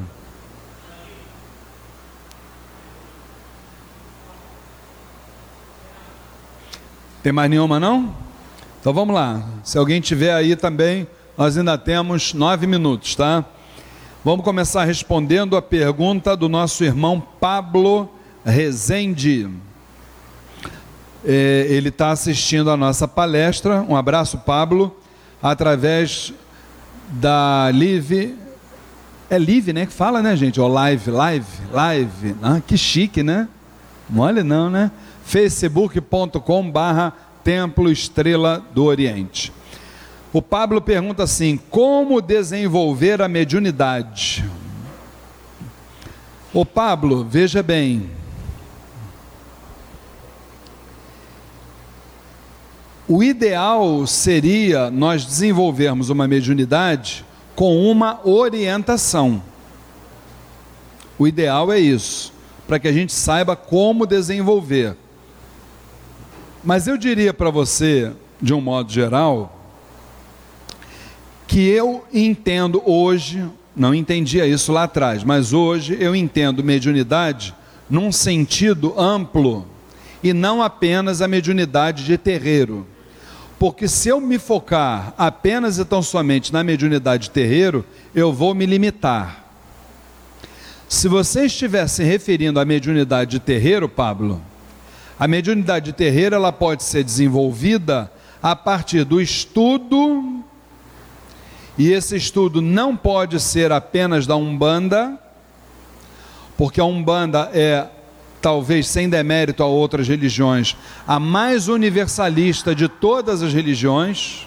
Ela absorveu realidades né, de várias religiões e filosofias então, nós precisamos estudar todas essas religiões e filosofias. Só que tem uma coisa: esse estudo, Pablo, ele não pode ficar limitado. Porque se a gente só estuda, o que, que vai acontecer? Nós vamos ficar com o estudo, com o conhecimento preso na mente. Nós não vamos colocá-lo em prática. O nosso grande objetivo é trazer esse saber da mente para o coração, porque senão esse conhecimento não se transforma em sabedoria. E aí é que a gente tem que praticar o desenvolvimento dessa mediunidade, não só como médios de incorporação ou de qualquer outra uh, tipo ou categoria de, de mediunidade, mas principalmente desenvolver a mediunidade humana é o que faz a gente crescer demais, meu irmão. A forma mais rápida de você se tornar um grande médium, atrair as mais altas vibrações celestiais, é a partir do momento que você se torna um excelente ser humano. Que você ama o seu semelhante, que você se ama primeiramente, depois ama o seu semelhante, você perdoa a quem te ofendeu, você trabalha a alteridade, respeitando as diferenças, quem pensa diferente de você, quem fala diferente, quem faz diferente. Então é um conjunto de coisas que faz com que a partir do momento que você abre os seus olhos de manhã, olha para o céu e começa dizendo assim: Meu Deus, obrigado por mais um dia. Que esse dia não seja de acordo com a minha vontade, mas de acordo com a sua vontade, meu Pai. Você já está a partir dali iniciando seu desenvolvimento mediúnico. Você está acarretando ali a atração de uma, de uma energia espetacular, fantástica. E isso que você está atraindo para você a partir dos teus sentimentos, sabe o que vai acontecer, ô meu irmão Pablo? Isso vai espargir, isso vai contaminar as pessoas que estão à tua volta. Através da alegria, através da bondade, através de uma série de coisas. As pessoas vão ter prazer de estar do teu lado. Isso é desenvolver a mediunidade, na sua amplitude. Agora, por outro lado, temos que alertar, não é? Gente não vai falar só de flores. Se você pensa, Pablo, botar o branco, chega aqui, você incorpora Caboclo, Preto Velho, Exu, Pá, Orixá, Jesus Cristo, Mahatma Gandhi, Chico Xavier, você incorpora todo mundo aqui dentro, dá cambalhota, sobe parede de costas. Só tem uma coisa, daquela porta lá para fora, meu irmão, você incorpora o Júlio César, que é o é o personagem principal lá do Aconteceu na Casa Espírita, aí você tem que rever o seu desenvolvimento mediúnico e ver se você é o, é o médium daqui de dentro ou o médium daquele portão lá para fora. Eu acho que dessa forma já consegui te dizer como desenvolver a mediunidade. Agora temos a pergunta do Rodrigo Pires, também nos faz a pergunta através do facebook.com barra Templo Estrela do Oriente.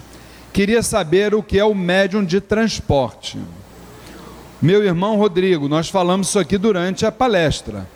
A mediunidade de transporte, ela tem duas vertentes, duas realidades. A primeira é o transporte direto. Você se predispõe onde você está, diz assim, olha, a, a espiritualidade está me dizendo que está acontecendo um problema lá não sei aonde. Então eu vou agora transportar a minha vibração para determinado lugar, para que eu possa auxiliar o que está acontecendo, a pessoa, seja lá o que for. Não importa o objetivo, mas existe um objetivo. É o que eu estava falando com o irmão ali. Porque, gente, olha só, pelo amor de Deus, em parte espiritual, esse não, não sei, do nada. Nada é do nada. Nós não temos a obrigação de saber tudo. Mas você não ah, do nada. Não, não tem do nada.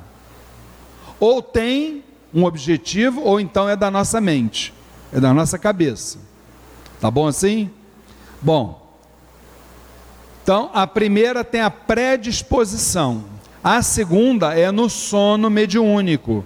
Eu expliquei que é o terceiro estágio do sono, onde a gente dorme que nem uma pedra, não é isso? E a partir dali a gente vai sendo transportado pelas altas entidades e que vão auxiliando pessoas que estejam encarnadas ou desencarnadas e que estejam necessitando dos mais variados tipos de ajuda. Tá bom, meu querido? Gente, daqui de dentro, alguma pergunta? A Fátima falou que ia trazer uma pergunta para gente. Cadê a Fátima? Cadê a Fátima? Está aí ou está escondida? Está aí? Fala, Fátima. Fala direto no microfone. Você adora falar no microfone também, que eu sei. Não tem nada para falar? Mas o que você falou aqui no intervalo? Esqueceu? Prefere ficar guardado? Ah, então tá. Então deixa guardado, é melhor. Já viu isso? Dorme com esse barulho, pessoal. Mole não. Tudo pela vergonha de falar, tá bom? Ainda falei, já conheço a figura, falei, pelo menos escreve, nem isso não escreveu. Vamos embora. Meus irmãos, cinco horas em ponto, com certeza absoluta a nossa mãe espiritual ainda deve estar ocupada lá com os afazeres da casa. Eu gostaria de agradecer a todos que tiveram a paciência de nos ouvir. Mais uma vez eu gostaria de pedir desculpas. A nossa palestra hoje que estava programada era Mediunidade ou Loucura com a nossa querida psicóloga Aline. Eu não sei falar o sobrenome dela, mas acho que é Biates, se eu não estou em erro. Ela teve o probleminha no dente dela, onde teve que passar por uma cirurgia, mas se Deus quiser, em junho a Aline vai estar aqui conosco falando para nós sobre mediunidade ou loucura. Aliás, eu estou falando de palestra, vocês sabem de uma coisa que eu vou contar para vocês? Qual é o dia do primeiro sábado do mês que vem? Me ajudem aí. Primeiro sábado de abril, que dia cai? Primeiro de abril? Jura? E não é mentira o que eu vou dizer, hein? Atenção. A palestra do dia primeiro de abril, viu, Rafinha e Eliane, o que eu estou dizendo para vocês? A, e não é mentira. A palestra do primeiro de abril terá o seguinte tema como se constrói um terreiro. Esse é o tema. Os palestrantes vocês até conhecem. Mãe Flávia Barros, Luiz Fernando Barros. No mês de abril é o mês que o Templo Estrela do Oriente estará comemorando 10 anos de fundação. No dia 23 de abril estaremos aqui um domingo realizando uma grande gira festiva comemorando, primeiro, 10 anos de fundação, segundo, gira do nosso grande orixá Ogum, com direito a toque de clarins, inclusive, e também nesse dia a nossa mãe espiritual e minha esposa Flávia Barros estará comemorando também mais um ano de aniversário da sua feitura no santo, quando, como eu expliquei a vocês, ela passou do envolvimento para o comprometimento com a parte espiritual. Então, é, comemorando né, no mês que, que, se comemora o décimo aniversário do TEL, nós estaremos então aqui trazendo para vocês a nossa história, a história do Templo Estrela do Oriente, como é que nós conseguimos chegar até aqui, como é que essa casa surgiu, como é que tudo foi firmado. É uma história que dá para dá para muitos encontros, mas a gente procurou resumir para vocês em duas horas. Então, como se constrói um terreiro, dia 1 de abril, aqui no Templo Estrela do Oriente, estão todos devidamente convidados, tá certo?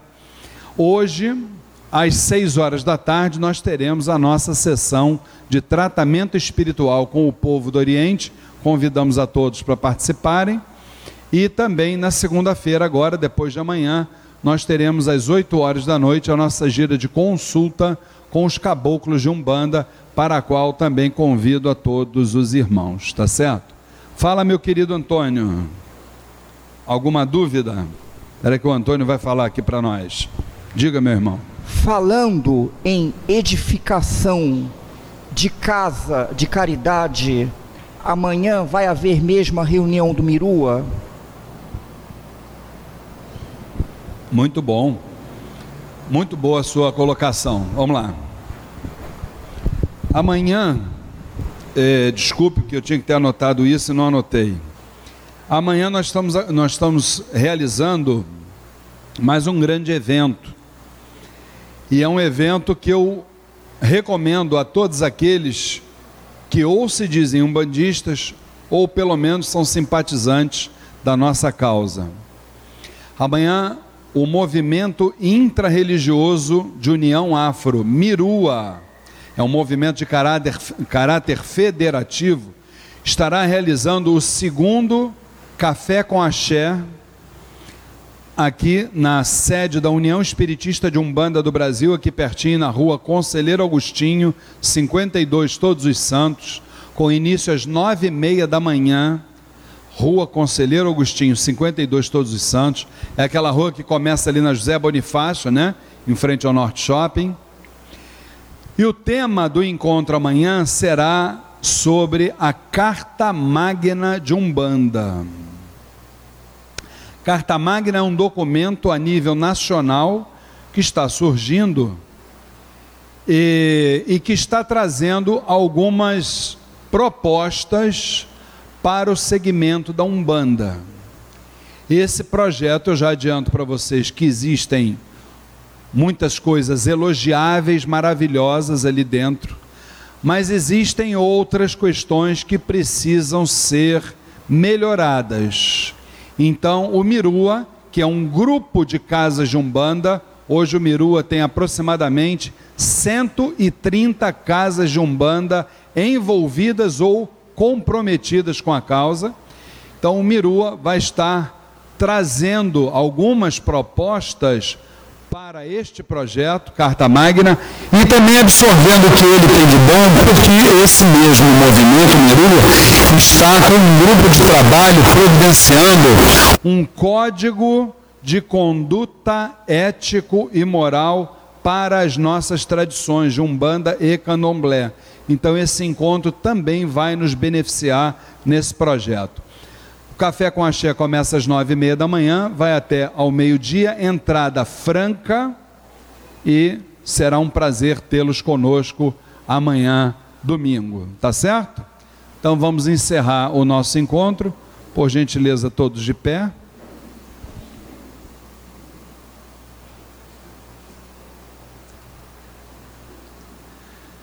Vamos pedir a Zambi Maior, o supremo arquiteto de todos os planos, a Oxalá Todo-Poderoso, que nos dê forças para continuar trilhando a estrada das nossas imperfeições, mas que nela possamos ter o discernimento